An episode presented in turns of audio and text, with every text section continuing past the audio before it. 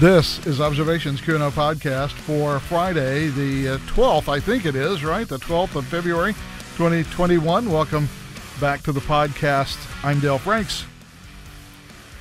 And uh, by the way, I want to be sure to announce, and it's on the it's on Q and O Plus on Facebook now, so you can see it there. You can also search iTunes or wherever else you would like to search for uh, the podcast. Our RSS feed is back up. We now have a place to store podcasts, so you have a place to go uh, now other than uh, Mixlr to hear the podcast and uh, you can just search for you know Q and O observations on you know iTunes on your phone or whatever. Uh, that podcast will be back up, and you'll be able to listen to us. And like I said, the RSS feed is posted at QNO Plus, so you can just subscribe directly via RSS feed. So we are back. Uh, I uh, it occurred to me. Well, I actually had to create a uh, an Amazon S3 account for other reasons and since I had it, I figured, well, I might as well start putting the podcast back up there. So now it's it's on Amazon and it's publicly available. And we are back with the RSS feed and the whole nine yards. So we are back on. Uh, in fact, I just checked it on my phone, and we are back on iTunes. So we are we are back cooking with gas. All right. So um, we talked a little bit just before we came on. You haven't been watching the impeachment trial, so I guess there's no reason asking you how you think it's going, Bruce. Well, I don't, I don't know how it's going. Uh, I, you know, I read about it, and um, I'll just say that um, I don't think it's going anywhere. I, I frankly, I frankly look at it as a, a political show trial. Um, I don't think. Again, I've read the speech. I read it carefully. I read it twice. Um, I don't think that there was an incitement. It certainly wouldn't have incited me. Uh, and, then I, I, look at the timeline and the fact that the, the, the goings on at the Capitol uh, started while he was, you know, in the middle of his speech. So it didn't incite those people since it's two miles away and they, they literally could not have gotten there uh, you know, from the first part of his speech. So, so you know, I, those things, the fact that uh, uh, Justice uh, Roberts wouldn't even deign to, you know, uh, put his name with this farce uh, and a number of other things, I, I, just saw no reason to to uh, watch or listen to this farce. I'm sorry. Well, here's here's something that struck me as interesting. The very first part of the whole process was an argument over whether it was even constitutional to do this. Right. And they already have 40 votes for unconstitutional. I think it's like 43 votes said it was unconstitutional. I thought it was 45, yeah. Or, okay, well, whatever it was, whatever. it was less than 30. It was more than 33. That's right. and so if, you know, 40% plus think it's unconstitutional, my thinking is good luck getting a uh, good luck getting a two-thirds conviction. Well, you know, it's it's the other part of this is when you look at the language in Trump's speech, and then you look at just about any other um, political speech. Uh, if if the Trump speech is now the new standard for incitement, Chuck Schumer uh, as he stood in front of the Supreme Court uh, and, and, tried to call out the, the justices, uh, should also be impeached. I mean, there, there, I saw basically standard political language in there. I mean, language that all politicians use. And I saw nothing insightful about it. It's the usual uh, rhetoric that we see almost daily uh, from from politicians, to include uh, Joe Biden, Hillary Clinton, you name it. So yeah, uh, you know, you may not you may not like the guy. You may think that uh, uh, there was nothing stolen. You may think there was something stolen. That isn't the point. What he didn't do, as far as I can tell, and that supposedly is the reason he's being impeached, was incite violence. Yeah, it seems like a really thin thread. Although you know, I do see people on the right who are just you know bound to well, I, that he was he was inciting you know a riot. But I, you know, you know what I think? I think a lot of that is is uh, uh, trying to uh, assuage the guilt of voting for Trump and supporting Trump. Um, you know, uh, well, gee, you know, I, I support him, but yeah, he did, and so I'm, you know, no longer a Trump person. This guy, he needs to swing. Yeah, we're we're, we're now moving as uh, yeah, w- without a lot of extra grace, by the way, into the post-Trump period. Yeah, I think And so- uh, Nikki Haley came out today and said, "You know, we were wrong to follow him." yeah, there we go. There Yeah, the go. Pied Piper, the Pied Piper has lost his pipe. You're about five years too late there, Nikki. Yeah. So it, it, it's all it's th- these are politicians, you know, who stick their finger in the wind to see which way it's blowing and go, okay, time to dump this dude because well, he can't help me anymore. He's no longer the president, and we see it all the time. This is nothing new. This is just the Republicans doing it this time. Yeah, so I, I don't think he's going to be convicted. Um, No, uh, I don't think he's going to be back either. So No, neither do I. That's that's the other thing. I, it, this this idea that we have to make him ineligible to run again just to be sure he doesn't show up in you know, Yeah. 2024. He's not going to show up in 2024. I don't think he will, uh, and and and I certainly don't think that he'll he'll carry the carry the weight he did this time. Um, I, I think there are a lot of people that are just basically tired of Trump. Uh, Enough. We've had enough. He, yeah, yeah, he did great stuff, but you know, he's he's too much of a burden to carry, uh, and we're just not going to do it anymore. Okay, I, I can I can understand that, and I can live with that.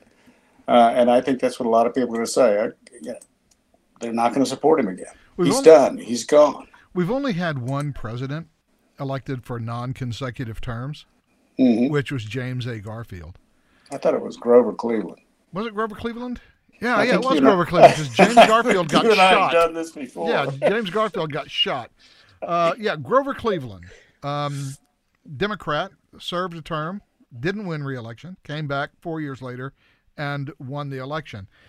However, that was such a weird era because it was the post-Civil War era in which the Democratic Party was still largely reconstructing itself. Um, and he was like, he was the only national Democrat who had a shot anyway. So well, he had. it was a really era, unusual period. yeah, and for that era, he had real name recognition. So, uh, you know, it's it's not at all surprising that you were able to do that. But when you hit the modern era, you know, you get one shot and you're gone. You're done. It's out of here. And Donald Trump's had his. Um, a- and, he's a very divisive person uh, in, in terms of politics, and, and consequently, uh, you know, it, it, it is very unlikely that uh, he will a because of his age, I think, run again, and and b if he were to run again, to actually uh, uh, get nominated. Yeah, I, I think there would be a lot more opposition to him this time, especially after having having having him lose a presidential election. It's kind of hard to come back from that. Yeah, and especially when you're the incumbent. Yeah, and I, I, I, you know, I wonder if he would even be interested in putting himself up in the position of losing twice in a row. Yeah, you know that's a good point. I, I don't know if his we- ego would would uh, uh, survive that. Well, that'll be interesting to see what the post-Trump period looks like. Yeah, but I, again, because I haven't really followed. When when's this thing wrap up? I know they're into questions now, but Yeah, they they gave the attorneys for the president 16 hours to present their case, uh, and they wrapped it up in about four. And their case largely consisted of videos of Kamala Harris joking about how she'd like to have Donald Trump murdered, and Yeah. and, and every other thing that Democrats have said over the past four years. Um, and then saying, look, if, if which is you know technically whataboutism, but you know, Sure. if if if Donald Trump is guilty for saying these things, then all of you guys are guilty for saying the exact same. You know, thing. you know, I, I, I think whataboutism is just as valid as anything else because it, it, it, if if you're going to establish a standard, if you're going to say this is all it takes to impeach someone in office, then what about these folks over here who have basically done exactly the same thing that are, you know, sitting in judgment of the, of the man, Kamala Harris being perfect, and, and Chuck Schumer being perfect examples.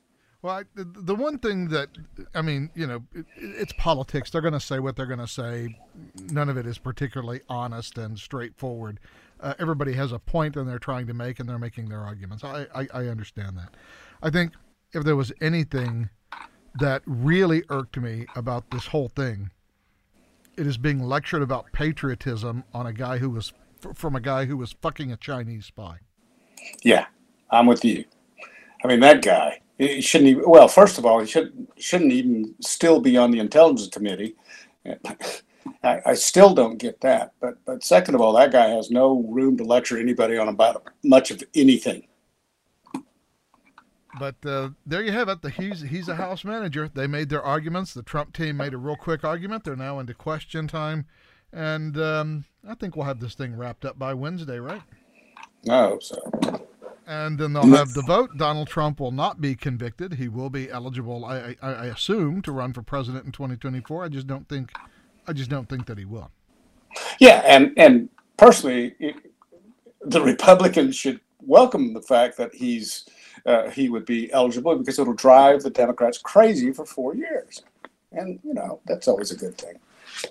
Yeah, and you know, that Glenn Reynolds always said? All the Democrats have to do is not be crazy. Yep, I swear. And, and so, you know, here we are. Yep.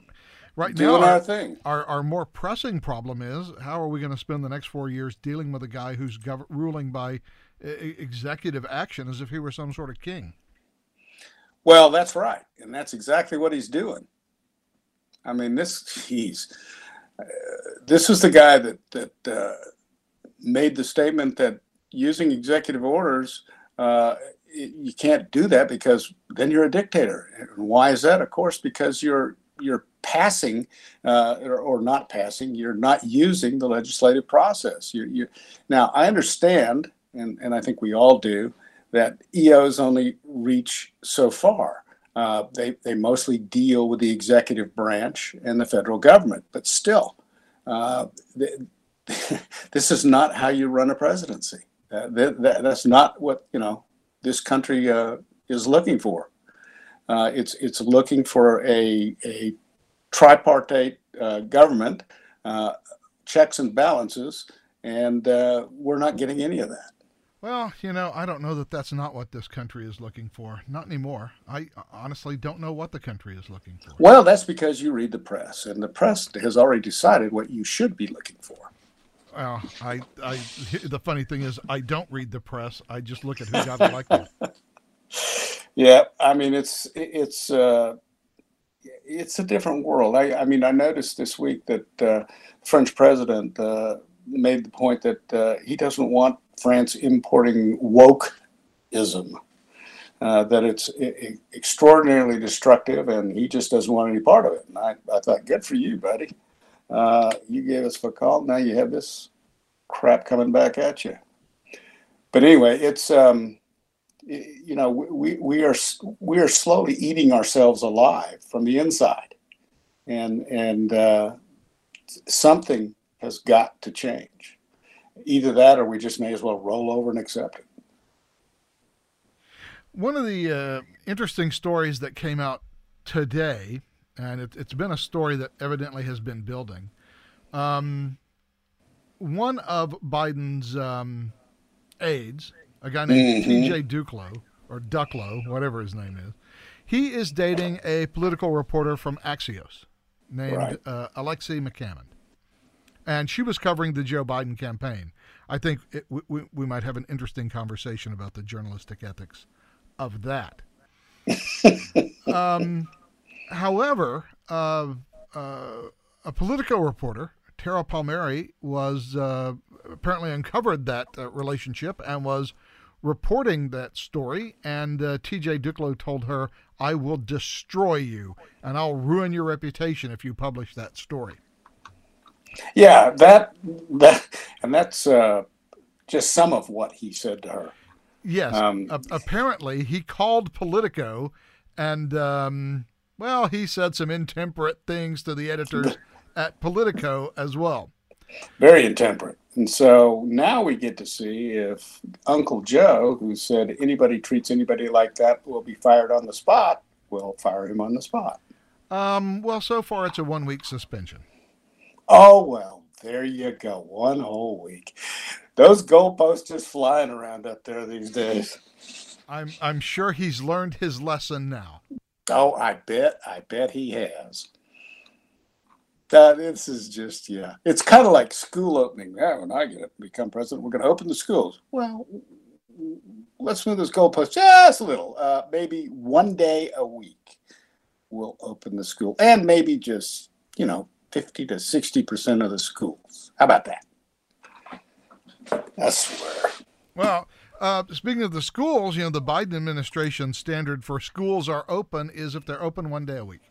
Yeah, that's it now. It wasn't before, but that's it now. Well, one day a week means open. I guess, you know, semantics. Aren't they wonderful when you can parse? Yeah. So, you know, we, we got we have four more years. Here we go. It's it's Yeah. it's just getting started. Um, you know, how much will happen in these four years, though, is is well, it's not the, the all four years. It's the first two years that uh, that scares me. I mean, we're talking about uh, what is it, a forty percent corporate tax rate? Yeah. But that's if they can get it through, you know, Congress.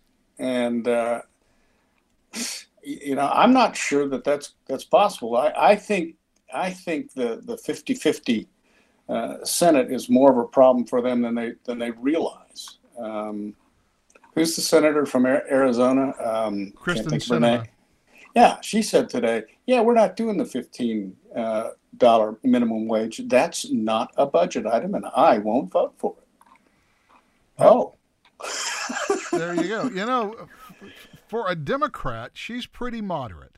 I have Yeah. to, I have Yeah. to, I have to say. I was, I was, yeah, and so so you have her, you have Joe Manchin on one side, and then you have uh, Mitt Romney, who identifies as a Republican but is really a Democrat, on the other side. Uh, yeah, it's going to be a real interesting year, uh, two years, to see how that that dynamic in the Senate works, because uh, there are some folks on the edge on both sides who could either make or break Joe Biden's uh, uh, legislative uh, slate.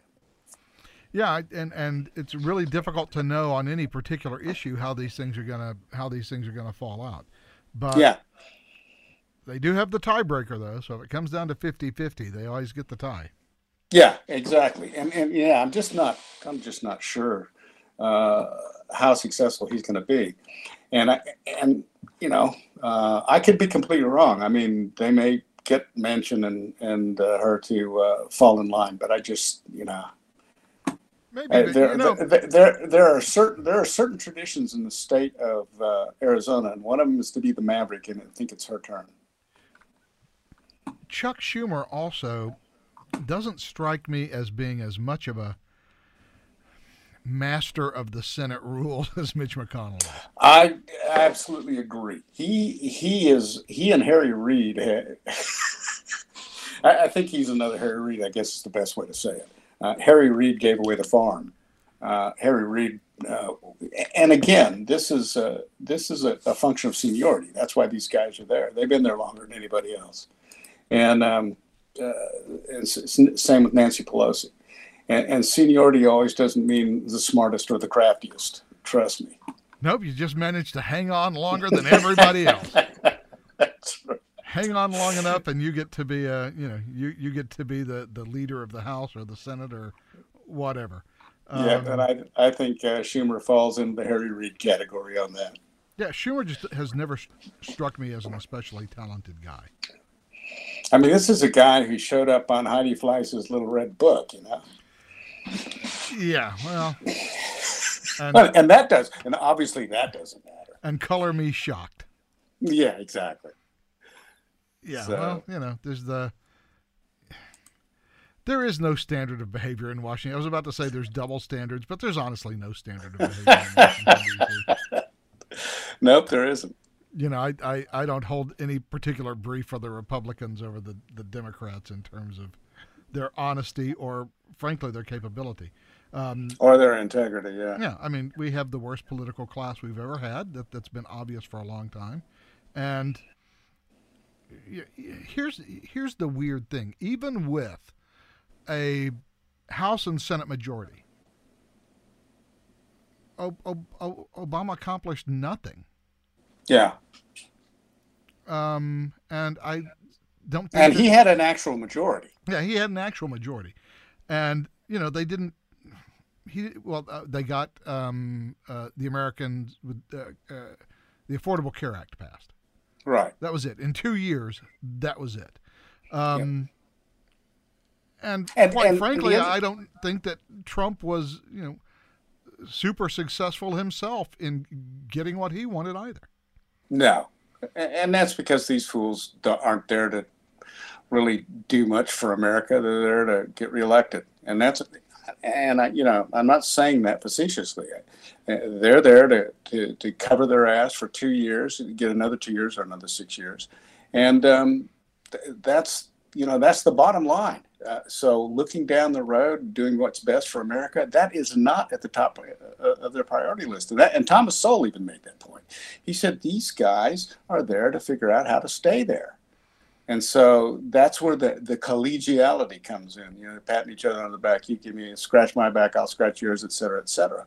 Um, they they go up and deal with your money, your tax money, and and who they can give it away to, and where they can buy votes, and that's what it's all about. And meanwhile, Congress hasn't produced a federal budget for over ten years. Exactly. Yeah, we're, we're we do nothing but budget recon- what they call budget reconciliations, or uh, it's just an extension of spending and so they'll they'll throw that together in what five or six days. Uh, it's you know it'll be about uh, four thousand pages. No one will read it, and it'll get jammed through or and signed off on by the president. That was one thing that I was very disappointed in Trump about because he said he wasn't going to sign those things, but he did. Yeah, he did, and uh, I, I think he probably knew realistically that that was all he was going to get, and I think especially after the um, after the uh, embarrassment that the Republicans had against Bill Clinton with um, with uh, shutting the government down, um, and nobody's willing to do it. And Donald yeah. Trump isn't willing to do it. It wasn't willing to do it either. And so, if, if this is what we're going to do, then I guess this is how we run the government now.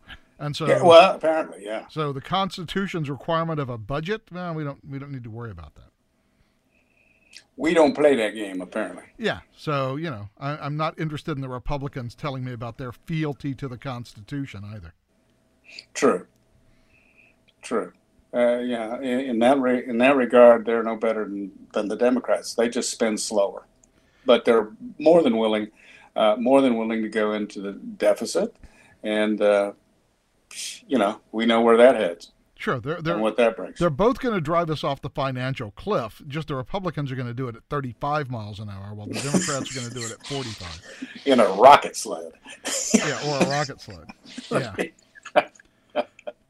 but yeah, so you know, I you know I can't I can't argue against your point that this isn't the way we want to do business now. Uh, even though I think there is, is a fairly large major a minority that doesn't want to do business that way, uh, it, it really doesn't matter, does it?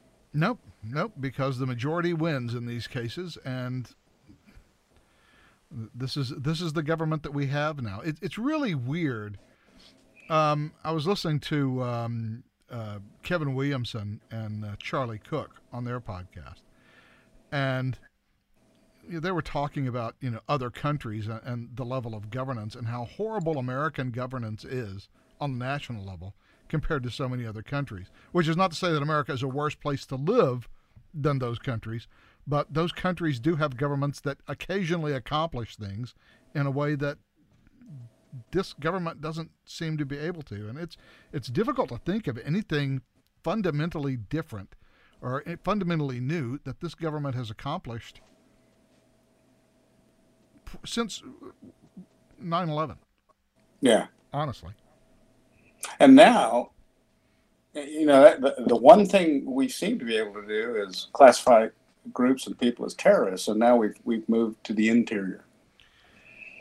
Yeah, that's going to be that's going to be that, that's the most worrying thing is this idea that well, you know, now that you know, you're you're a terrorist um, because you supported Donald Trump, which is uh, uh, that's shorthand. You're a terrorist is shorthand for you supported Donald Trump in some way. Yep. Um, that's just an extraordinarily dangerous path to trod. Well, you know, and that, what's what's interesting is that's exactly the point that uh, what's her name, Gina Carano, is it Carano? Yeah. Was made uh, with a graphic that I put up on Q and O that basically points out that when you demonize anyone uh, for their religion or or for their in, in this case political uh, the the politics that you turn and you turn the population against them, it's easy then to hey put them in camps or you know on up the line of liquidation. Yeah, you know, And- that's, boy, that that opens up a whole can of worms. That whole Gina Carano thing, Yeah, because what she said was basically, and I'm going to paraphrase here because I don't have it open immediately in front of me. What she said was basically, look, the only reason that the Nazis were able to implement the final solution was that prior to doing so, they had set up this whole, you know, public Jew hatred thing. And they, Yeah. had, they had demonized people so that whenever they finally got down to doing what it was that they uh, eventually did, it was a lot easier for them to do so because they'd already laid the groundwork for just, you know, labeling these people the other, as we want to say in these modern times. Um, yeah. It, it, here, let me read it to you exactly. Here, here's what she. it- it's a graphic, and all she did was put this graphic up. It's not even her graphic, and it says Jews were beaten in the streets not by Nazi soldiers, but by their neighbors, even by children. Because history is edited, most people today don't realize that to get to the point where the Nazi soldiers could easily round up thousands of Jews, the government first made their own neighbors hate them simply for being Jews. How is that any different from hating someone for their political views? Now, that's to me, I, I I'm spot on with that. That's exactly right. And and and you know, this has been known for years. You demonize and propagandize. And and that's you know that's what we did at World War II with the Japanese for God's sake. The Japs, remember that the, the glasses and the buck teeth, and we, we we made them the other, and that's what she's talking about, and that's what Disney Disney proved her point. And I was pleased to see that Jonathan Chait, who is probably one of the few sensible um, left of center uh, writers out there, um, just point out look, what she said was not only factually correct, it's entirely unexceptional. It, it, it, it's true, and there's nothing anti Semitic about it. And so, Absolutely not. so to have her thrown out for all her vile, disgusting anti Semitic comments, that's just that that's just crazy talk. it is. But crazy talk is what seems to be in vogue right now because that's that's the currency in which much of our political discourse uh, spins. Well, and, the thing, you know, her point is, is very powerful uh, because what they did is is they, you know, neighbors refused to trade with their neighbors who were Jews, uh, and they were basically ostracized, and they lost their their their jobs, and they lost their income, and they lost everything. Well, that's and then Disney turns around and fires her. Uh, you know, it, it's exactly li- like what happened to the Jews in Nazi Germany. And that seems to be the road that we're we're heading down now with this talk about you know domestic terrorism. And by the way, I I I just have to say, I'm really irked at calling this thing that happened at the Capitol an insurrection. I am too. Very. It just It was. it just wasn't. I know what an insurrection is, and that wasn't it. Um, when people start showing up with M16s and shooting up the place and declaring a new government, uh, then we've got an insurrection. What we or had, an autonomous jo- zone. Where Yeah. was that? Portland. yeah, Oh, exactly. What we had was the same thing that we have seen all year long: is a protest that got out of hand. And and I'm glad you brought that up because I was thinking about that this week. You, when you're conditioned all year from early on through through the into the winter to view protests that were violent, uh, got people killed, uh, burned down property, and all that as mostly peaceful. Oh, they're no big deal. It's Fiery. just folks Yeah. Fiery, So- but mostly peaceful. Yeah. When you're conditioned by that, why would you think that if you went to the Capitol and did the same thing, it's something entirely different? Look, we had this conversation six months ago. If you are not going to enforce law and order on the streets, um, and you're just going to let, as one of our listeners calls it, just a bunch of idiots rioting, um, then a bunch of idiots rioting seems like the new normal. Yeah, And- exactly. So if that's the normal, what was what happened at the Capitol was normal. Why is it an insurrection there and not an insurrection when they try to burn down a federal building in Portland? It's only an insurrection if normal people aren't affected. It's an insurrection when politicians are affected. when normal people are affected and their homes and businesses are burnt down, it's just mostly peaceful. Fiery, Yeah. but mostly peaceful. And, you know, vice presidents or vice president nominees can bail them out. One of our listeners says it's not a coup until Congress is taken out on the front lawn and shot. That's right. That's right. And and you know, if if that was what they is if that's what they would call a coup, then they've never seen a coup. Yeah, I mean, that's that's just that had- was just we had pro- disorganized horseshit. we had that was. we had protesters last year take over the Cannon office building. Mm hmm clearly illegal. Was that an insurrection? I mean, they were marching on the government. They took over a congressional office building, part of the what uh, Alexandria Ocasio Cortez refers to as the Capitol complex. Um, And you can drive a truck through the hole in that uh, statement. um, so how is how is how is it any different? Is it different because it was the Capitol building itself? Um, again, it shouldn't have happened. It was wrong. Um, we protect peaceful protests. Uh, that became decidedly non-peaceful the second they broke the law. But um, we we've seen it all year. Why why is it a big deal now? If it wasn't a big deal all summer, why is it a big deal now for any reason other than oh now it's congressmen who may be uh, may be discommoded by this uh, by this violence. And why weren't we talking about Antifa uh, uh, becoming and domestic terrorism? Well, we were actually. Uh, but why wasn't that a hot topic and a priority topic? Uh, and now this this uh, insurrection on the quote right end quote is. I mean, why is it real important that we run every person that was in the Capitol down, but we have no idea who these rioters in Portland were for most of them? And some, some of them we do because we've arrested them four or five times, but you know, uh, the rest of them, no one tried to find out who they were why, you know. I mean, it's just people look at that and they go, this, especially those on the right will look at it and go, this is the two tier justice system again. They were not at all concerned about those on the left that were, were destroying property, doing millions and millions and millions of, of, of dollars worth of uh, property damage, uh, actually killing people, uh, burning places down. They weren't concerned about that, but show up at the Capitol after Trump gives a speech, or while Trump's giving a speech, actually, and boom, we're in an insurrection city, and it's time to track down every one of those sons of bitches and do something with them. Is- firebombing a police station with cops inside an insurrection? Is yeah, murdering is firebombing a federal building in Portland. Yeah, that's the whole point. And so that's and and so that's what, as you pointed out. Well, if that's the new normal, hey, let's do it here. Yeah, why shouldn't you? After all, it appears to be acceptable. That's Yeah, the every- problem with with normalizing this kind of street violence. Once it's That's normalized, correct. it's normalized. You you don't get to go back and call do-overs now. You had your chance to fix it and you decided not to. And now that you don't like the violence that you're seeing, all of a sudden it's a problem. Well, no, it was a problem 6 months ago, 8 months ago. You just didn't care then because you liked what they were doing. Yeah, they, they were hitting the right targets. They were they, they were causing the right people to be discomforted. Uh, now that you're discomforted, well, geez, you know, we need to stomp on this. As I've said so many times, welcome to the world you made. Yeah. Yep. Which, by the way, is not a it- world any one of us wants to live in. And by the way, I have a very, very big problem with this nonsense of rooting out extremism in the military.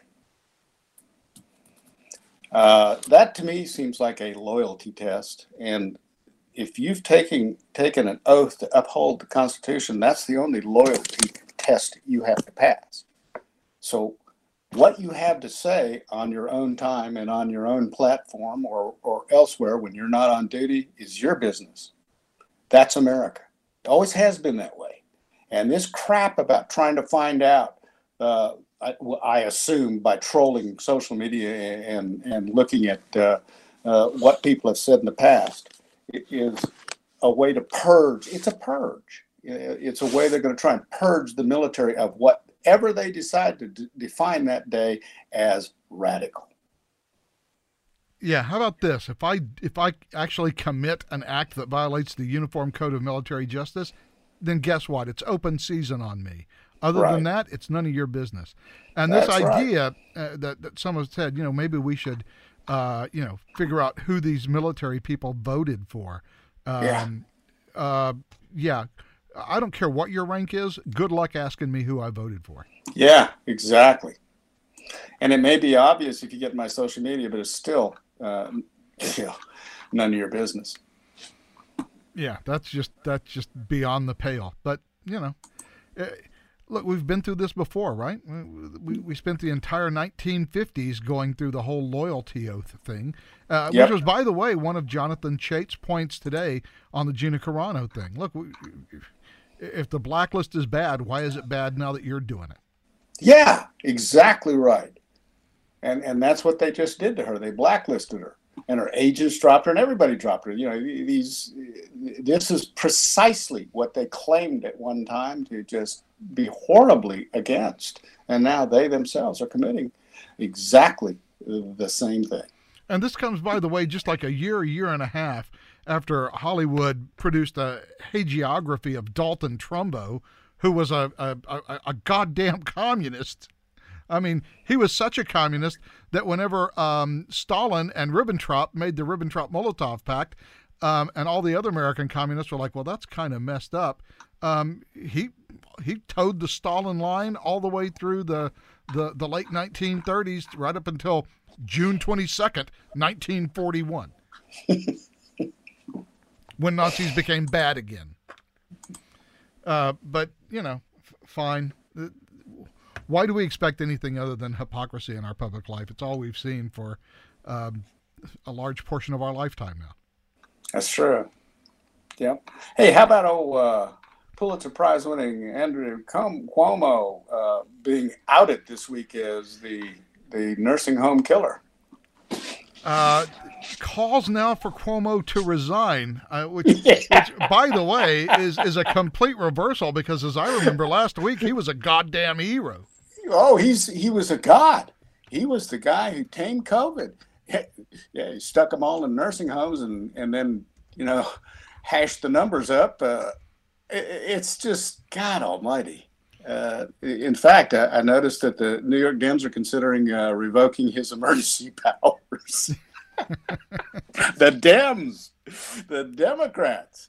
Oh my God! And and of course, out in your neck of the woods, they've reached the signature limit they need to uh, get uh, a recall for old Gavin Newsom on the ballot.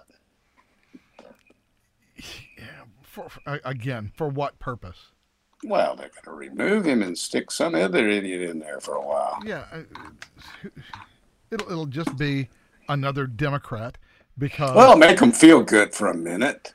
Uh, I mean, come on. Yeah, but um, yeah, it, it's uh, the thing with Cuomo, by the way, in case you, people don't know, um, a lot more people died in nursing homes than the state of New York said they did. A lot more. A lot more. And um, basically, the uh, New York Post got a leaked recording of uh, a private conversation of a top Cuomo aide uh, admitted admitting that they um, basically hid those numbers. Um, yeah. So the the the number that New York has been talking about is nine thousand. The actual number looks like close to fifteen thousand. Yeah, and it, you know, and I always think back uh, to, to Cuomo uh, uh, when when this all hit, and Trump set sent uh, the uh, hospital ship there, and there was a field hospital put up in Central Park, and both of them were dedicated to nothing but COVID patients. They would not take any other type patient. Neither the hospital ship nor the field uh, hospital ever received a single patient. Yep, we're never you, moved. So, and now we know why. He stuffed them all in nursing homes. Yeah. So um, basically, not that they have a lot of power, but the entire New York GOP is talking about we got to get rid of this guy. Yeah, yeah, and and the New York Dems want to take his uh, emergency powers away. This it's going to be fun theater. And, and hey, by, by hey, the way, who can pretend not to know that this happened? I mean, seriously, uh, who, who can pretend to know something that we've been talking about now for almost 10 months? Uh, this order that caused the death of thousands of seniors by throwing them back into nursing homes and spreading COVID among them. Everybody knows that this happened. And all Cuomo has said about it is, well, yeah, it's, it's just a big political football. Well, no, maybe it is a political football, but people are still dead. And now we know that a lot more people are dead than we thought were dead. Well, I like his Hillary Clinton Clinton-esque quote. What, what does it matter now? They're they're dead. Yeah, what does it matter if they died in a hospital or a nursing oh, home? Oh yeah, they're dead. oh, thank you so much. That is uh, just going to be so comforting for their families. And so that aide, um, Melissa DeRosa, they're already talking about prosecuting her. yeah, this is good. And, and hey, you know, you can impeach at a state level too. Little advice for New York. Yeah, they are talking about impeaching uh, impeaching the governor. Um, yeah. And by the way, uh, uh, 14 uh, Democratic state senators in New York um, were the ones who called for his uh, his uh, emergency power. Yeah, that's right. That's what I'm saying. It's the Democrats calling for it. So you know he's in deep doo doo. Yeah, and uh, hey, let's see if we can get him on uh, CNN with Chris Cuomo. See if we can't get to the bottom of this. you give him a big old nose tampax. That's all it'll do. Yeah, I mean that is also uh, CNN journalism. Oh, yeah, real, have, real journalism. Yeah, let's have the governor's brother interview him. I'm sure that'll be a hard hitting freaking interview. It's amazing, isn't it? Yeah, and you know the other thing that that was kind of amazing. Um, I guess it was only CNN that was uh, running through the impeachment uh, and showing the entire impeachment on CNN. Uh, I, I suppose it might have been on C-SPAN. I don't know, but I do know that my wife was watching it on CNN. Yeah. And the fascinating thing was, uh, and it, it, caught me right after the president's team finished their their presentation, which only lasted about three and a half hours. They finished their presentation. Hard cut back to the CNN studio. First words out of the mouth. Well, I'm surprised that Trump's attorneys would lie so blatantly about. oh, this is analysis, is it? Yeah. Yeah. Yeah yeah, everything that the Trump people said was just a, a, a an outright lie, uh, and they're shocked, shocked at these lies on, in the well of the Senate. What what what has become of our of our once pure government that was corrupted apparently by Donald Trump? Everything was fine before him, uh, but he corrupted it. Um, it, just just listening to it was enough to kind of fill me white hot with rage. I mean, we're not even pretending to be fair and unbiased and balanced and, you know, first words out of the mouth. Well, I'm surprised at the lies that Trump's attorneys told. Okay, good analysis, boy. You're done. Well, you know, I, I, I have little tolerance for stuff like that. I, I would have immediately changed the channel because you're not going to get anything there. Um, I understand that Fox uh, didn't carry it or only carried parts of it. Um, because uh, who knows? Uh, they're trying to win back the, the right, I guess. Yeah, it's uh, well, it's a circus. Yeah, and it, and we all know how it's going to end. It's going to end, you know, fifty-four to forty, or you know, fifty-four to forty-five, or forty-six. Yeah, yeah, you know, maybe fifty-seven to forty-three, maybe.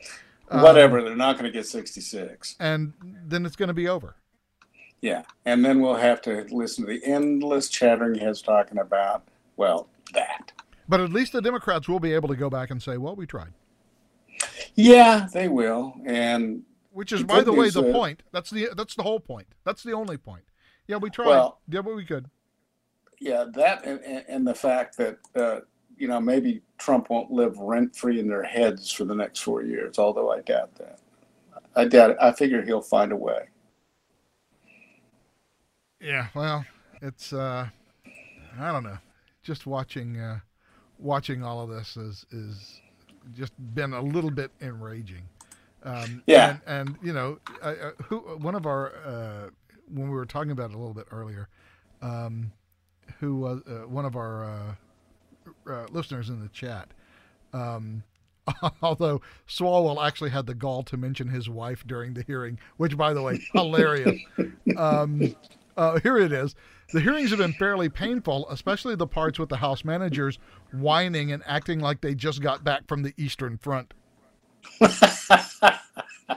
That's about right.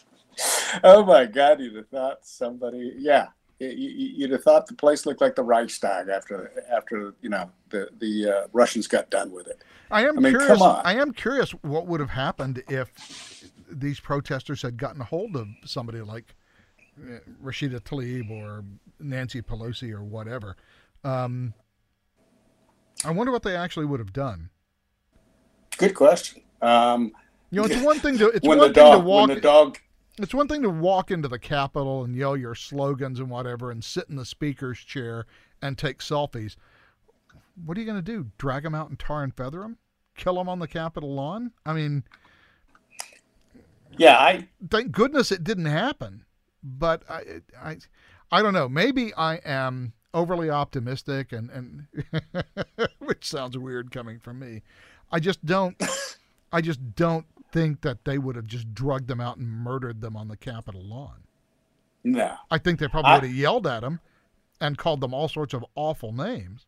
They'd have surrounded them. They'd have been calling them all kinds of names. They've been pointing fingers and yelling and screaming at them and scared them to death. But I don't think they'd have done anything. Yeah, I don't. I don't. I don't either. I don't think that they. I mean, you know, it takes a certain amount of um, real and serious anger, rage, to just drag an unarmed person out and execute them in the street, even in the middle of a riot. Um, I just don't think that.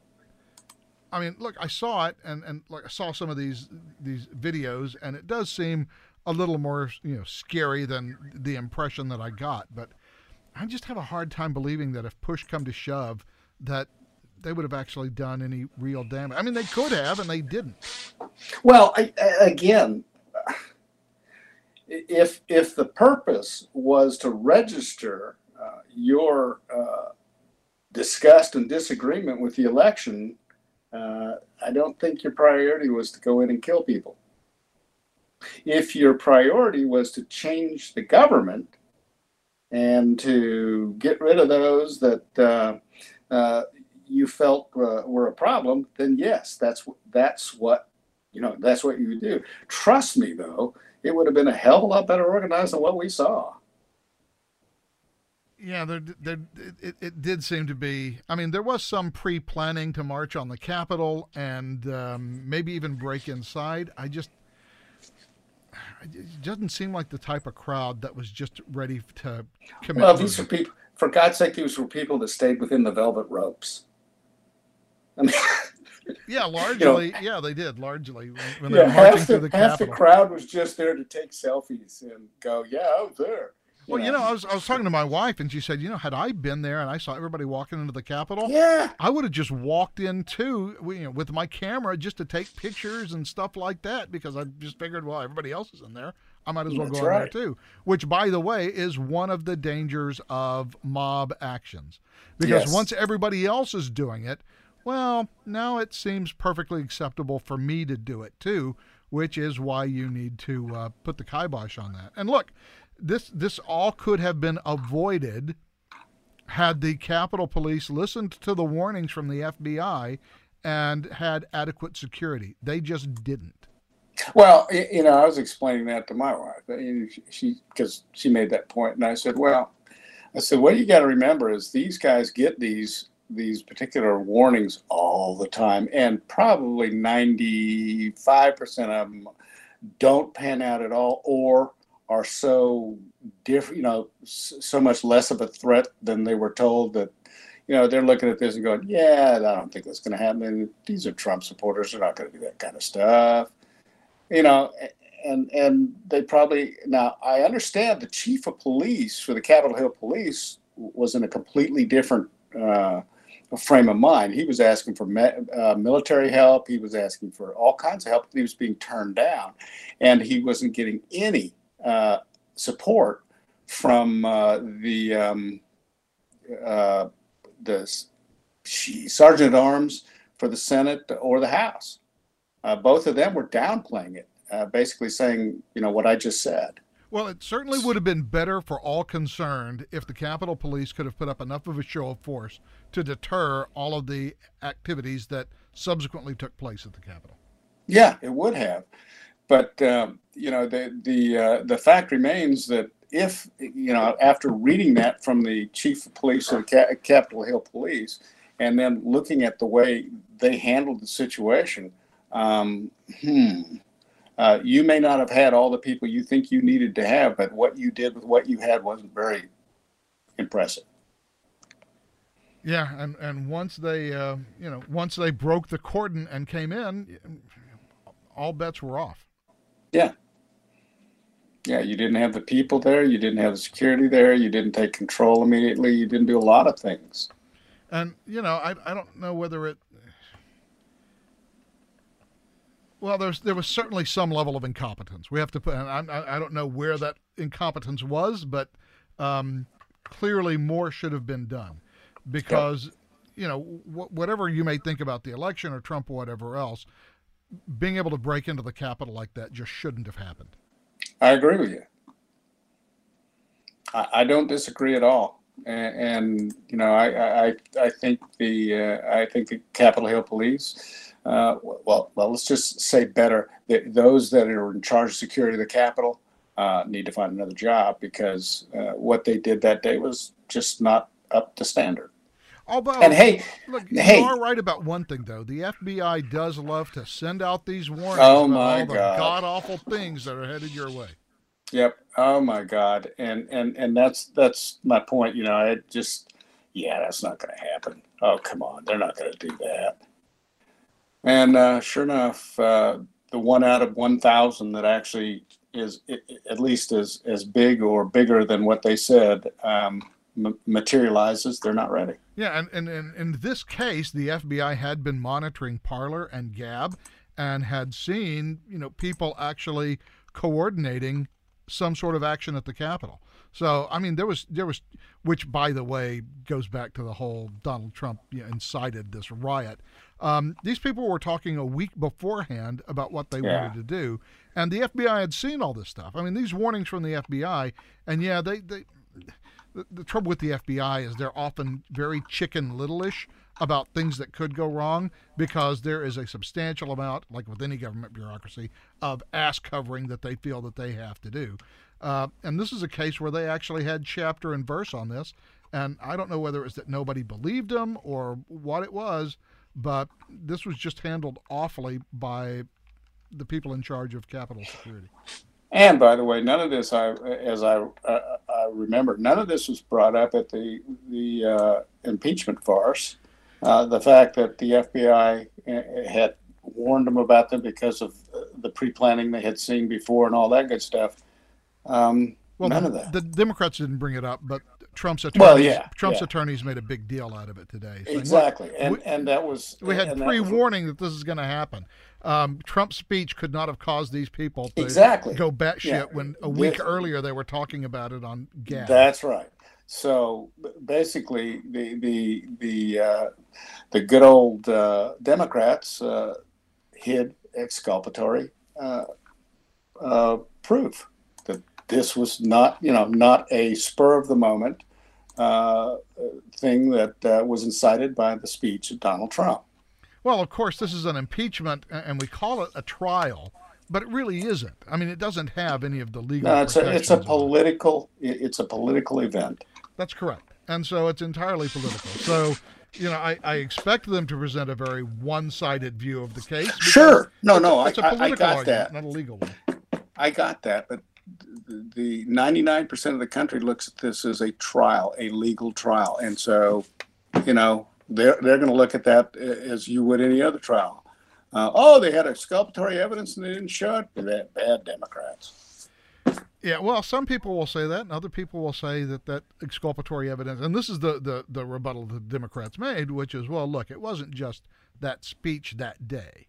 Oh, it was weeks worth of dog whistles, you know, telling people Yeah. to, you know, fight and stuff that was behind it. It wasn't just what happened that day.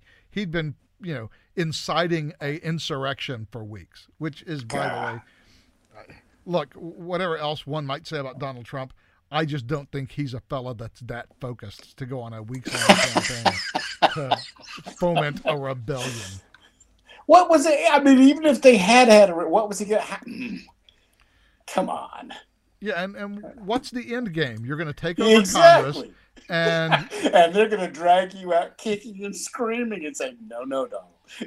Yeah, it doesn't work this way. I mean, come on. And what? Joe Biden will no longer be president, and magically yeah, Donald because, Trump yeah, will be. yeah, yeah. I mean, you know, what's it's it's like that old thing that you, you remember what John used to do all the time. You know, step one, do something. Step two, question mark. Step three, profit. That's the whole. Yeah, That's the whole insurrection argument. Donald Trump was spending weeks fomenting an insurrection. Yeah, the First of all-. First of all, you'd have to make me believe that Donald Trump is capable of focusing his attention for a couple of weeks on fomenting an insurrection, which, by the way, is highly doubtful. And then, even if he did, what what, what would happen? Does he think that the United States military would just sit there and say, "Oh, he just overthrew the president and reinstalled himself in the White House"? Hmm, guess he's president now. Do you honestly think that that would be the DoD's response? oh, jeez. Oh well. You know, we don't take oaths to the president; we take oaths to the Constitution. That's and that's the point. Yeah, that's the point I was making about the, the this loyalty check in the military. Yeah, we're not there to support a man. We're there to support the Constitution. The Constitution says that if Joe Biden has been declared president because he won the election, he deprez. Yeah, and and and you know, the other thing, all this talk about the election and whether the election was stolen, it doesn't really matter, because the actual election takes place on December twelfth, when all of the electors meet in their state capital, That that's correct. and that's the actual election for president. This these boxes that we check in November really don't mean anything if the electors don't want to do what we have said they should do. They'll do what they want to. Uh, again, famously, a Republican elector in 1972 refused to vote for uh, Richard Nixon. Right, and for short attention span uh, listeners, uh, the Democrats, uh, when Trump was awaiting the Electoral College, uh, were trying to get uh, Trump electors That's to correct, change their vote. Yeah, because in most states there is no legal requirement that the electors vote the way that the electorate Yeah. voted. That's correct. Electors So- get to do whatever they want to do on December 12th. Yep. So the, the, the military isn't going to support Donald Trump if he launches a coup. And quite frankly, Donald Trump doesn't have the resources to launch one or to launch an insurrection. There was a protest, it got out of hand. End of story. We've had them all year. Yep. And by the way, folks on the left, you're the ones that tried to normalize it. Yeah. Oh, and by the way, Donald Trump's defense team went through that chapter and verse of, well, all of the rioting was going on over the summer. All of the Democrats saying, "Yeah, stay out there, stay in the streets, and you know we'll bail you out of jail and all that other stuff." hmm So if if if it wasn't for double standards, Washington would have no standards at all. yeah, I, I, I still want to know what kind of, uh, oh, I don't know what you would call it. Uh, like there must be a dome over DC where some kind of ray, cosmic ray, causes them to forget that they said something on camera two weeks ago that was exactly the opposite of what they said today. Right. I've never I've never seen a crew like our politicians who just can't seem to remember what they said two weeks before. No, actually, I think they do remember what they said, but they realize that it doesn't matter. I guess not. because uh, whatever they say today will be uncritically reported, just as it was uncritically reported what they said two weeks ago. And there's there's there's really nobody, you know, unless you count you know Sean Hannity, who is uh, expounding religious doctrine to the temple singers on his side. There's just nobody that's going to point out, okay, you, you were either lying then or you're lying now. Yeah. And I, am I'm by the way, the, the, perfect example of that was Jerry Brown when they said, Governor Brown, you said right. you were going to do this, this, and this, and that, or you weren't going to do this, this, and this, and you did it anyway. And he said, that was then. This is now. well, we, we had a, yeah, this, it just, I, I don't know. I just can't imagine. And the other thing I'm, I'm really enjoying watching, uh, uh, amused by, uh, is watching the, the, the language that's used now that Biden's in. For instance, when Trump was in, it was kids in cages. Now it's unaccompanied migrant children in overflow facilities. Overflow facilities. And now that they're, they're opening up what used to be called when Trump was in tent cities, where they were putting all these illegal immigrants. But now we're using soft side, soft-sided residences tent cities. I mean, it's it's it's just God. It's it, it is shameless.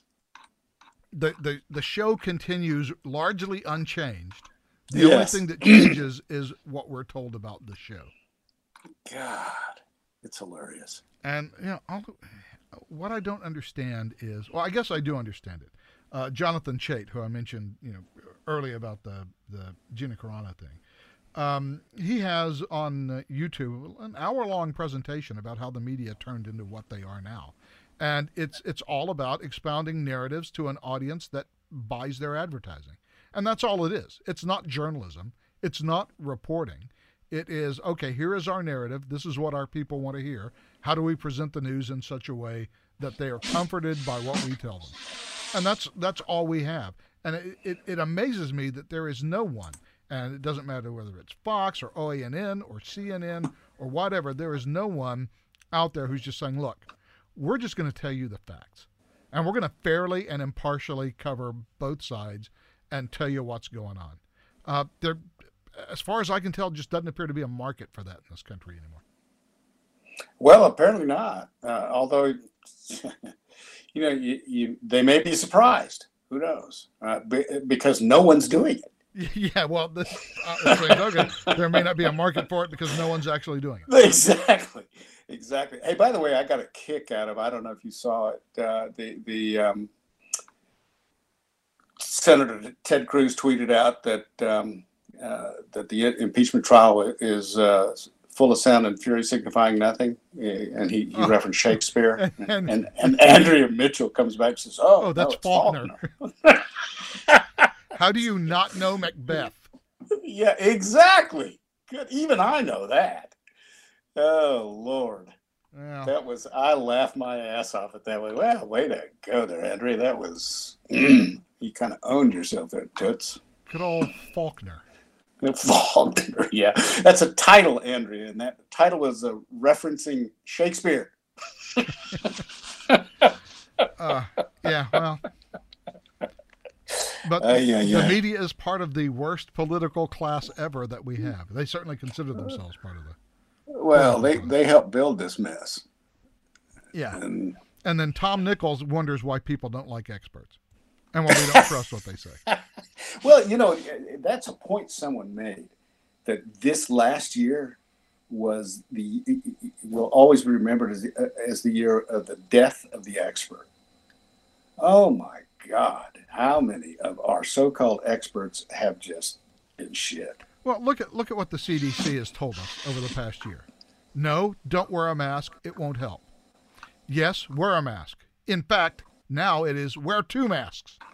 Well, no, no, no. Fauci said wear two masks, and then he said that five days later. Well, no, you don't have to wear two masks. I mean, Jesus.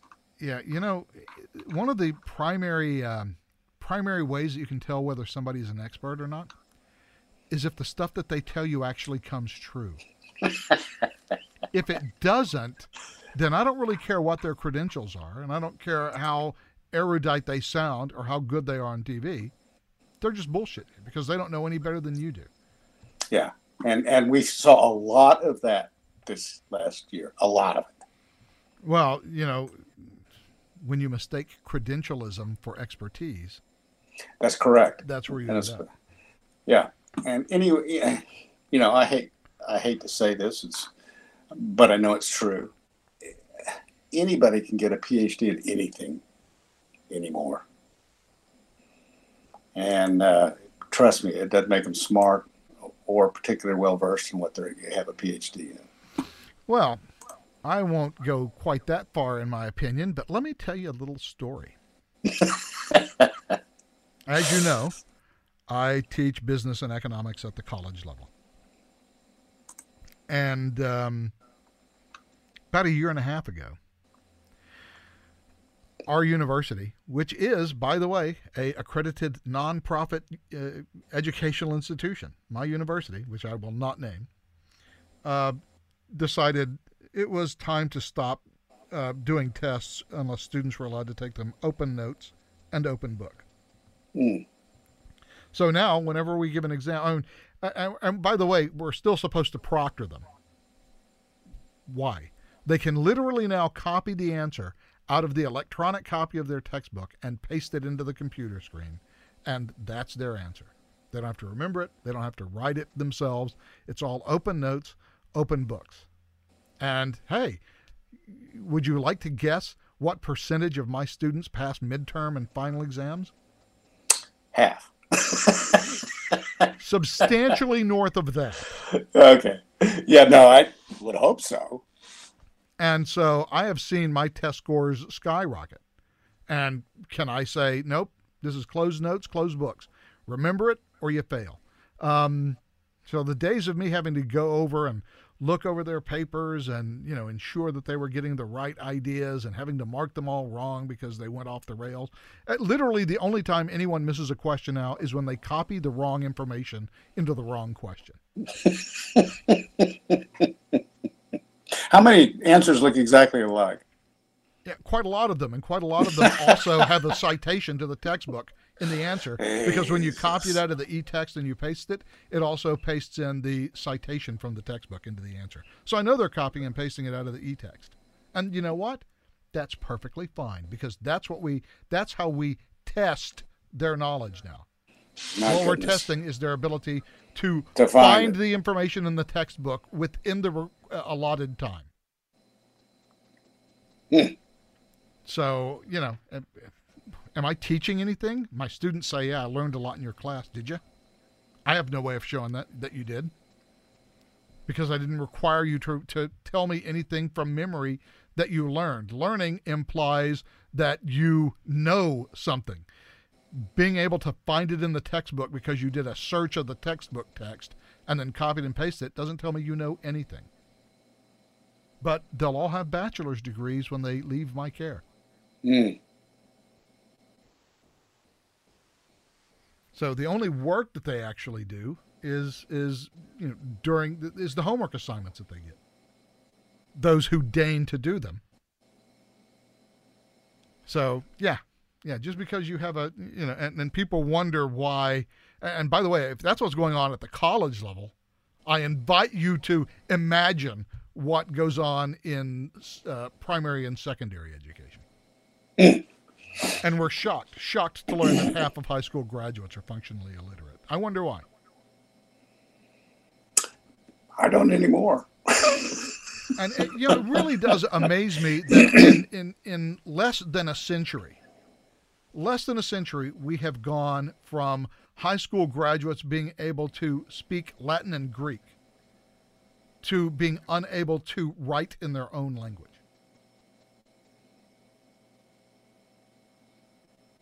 If, if hmm. only public schools had more money, right? Yeah, well, yeah, you know, teachers are underpaid. Yeah, do they? They certainly don't seem to want to go back into the classroom. Mm, they're getting paid, dude. I mean that that must be really great work. You, you you can you know stay at home. You can never have any contact with your students. And by the way, and, and it, it's starting to come out, and I'm starting to see you know, stories about it now. The the level of of um, mental stress that this is putting kids through um, is something I think we're going to be paying for for a long time.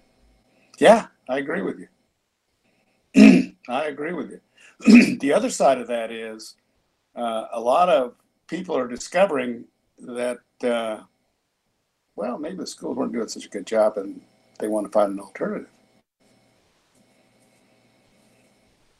Yeah. Yeah, a lot of kids, even where, you know, in places where they are, in fact, going back to school, a lot of kids aren't coming back. Yeah. Well, a, a good portion, I shouldn't say a lot, but a good portion of them aren't coming back. well, and you know, it, it, it kind of puts me on the horns of a dilemma because I'm firmly convinced that public education is largely failing our children and has for at least three generations now. Uh, and yet, the, the not being able to go to school at all and the entire shutdown of any sort of social outlet for for children can't possibly be good for them either. No, I don't think it is, uh, and, and, I think I think parents will find alternatives. Uh, but uh, you know, one of the things uh, I, have seen, the, there are a lot of Christian schools in the South. Apparently, uh, apparently the uh, um, enrollment is maxed out now because people want their kids to go to school. Thousands of parents have discovered how much they love the baby Jesus. Yeah, well, not not not so much that. It's the fact that those schools are open. Yeah, and their kids can go there and get an That's right. That's correct. And so, because they're not, uh, they don't report to, to, to the Department of Education. They're, they're private schools. Uh, and so they're open. Uh, they found a way to handle it amazingly. Uh, they're not run by the teachers union. And uh, so the, the kids are going to school there. And well, look, the, the way they handle it is by relying on, as far as I can tell, every bit of evidence I've seen, which shows that there is almost there is either little or no danger of spreading COVID among uh, school age students. That's there, correct. There is some it could, could spread to adults, but it is far less um, dangerous than going to the grocery store on a regular basis. Yeah, they say five percent of the cases come out of those those types of environments, not just schools, but those types of environments, you know, a larger group. And so, yeah, uh, the, the, chances of getting it are, are, very slim, actually. But it's a, it's apparently not slim enough to allow teachers unions to want to come back to school. Well, teachers unions are looking for a better deal, as always. Yeah, well, and they just haven't figured out what that better deal is yet, but you know they have the power and they're exercising it. Well, whatever that better deal is, it undoubtedly involves getting paid the same amount of money for a substantially smaller amount of work. I, yeah. I, I think I can confidently say that that is one of the primary. Uh, That's usually the way it works. Primary motives behind the whatever's going on. If I can only work two days a week and get summers off and get paid for 12 months, then hey, that's a pretty good deal. Pretty much. All right. Well, Bruce, look, I think we've uh, we've beaten this dead horse enough. Have a great week. We'll talk to you next week. You bet. Take care. You've been listening to Observations Q&O podcast for Friday, the uh, 12th of February, 2021. As a reminder, our Q&O RSS feed is back. We are back up on iTunes. You can access us via our RSS feed. You can go to the Q&O Plus page on Facebook and grab the RSS URL directly so that you can put it into your Android phone or your iPhone, or of course, you can just go and do a search and grab that URL off of iTunes or wherever else you need to get it. And our podcasts are once again publicly available so that you can hear them uh, on your own time instead of having to come and listen to them live. Although, speaking for Bruce McQuain, this is Dale Frank saying we appreciate the fact that you do listen to us live and hope you'll be back next week. Until then, have a great week, everybody. So long.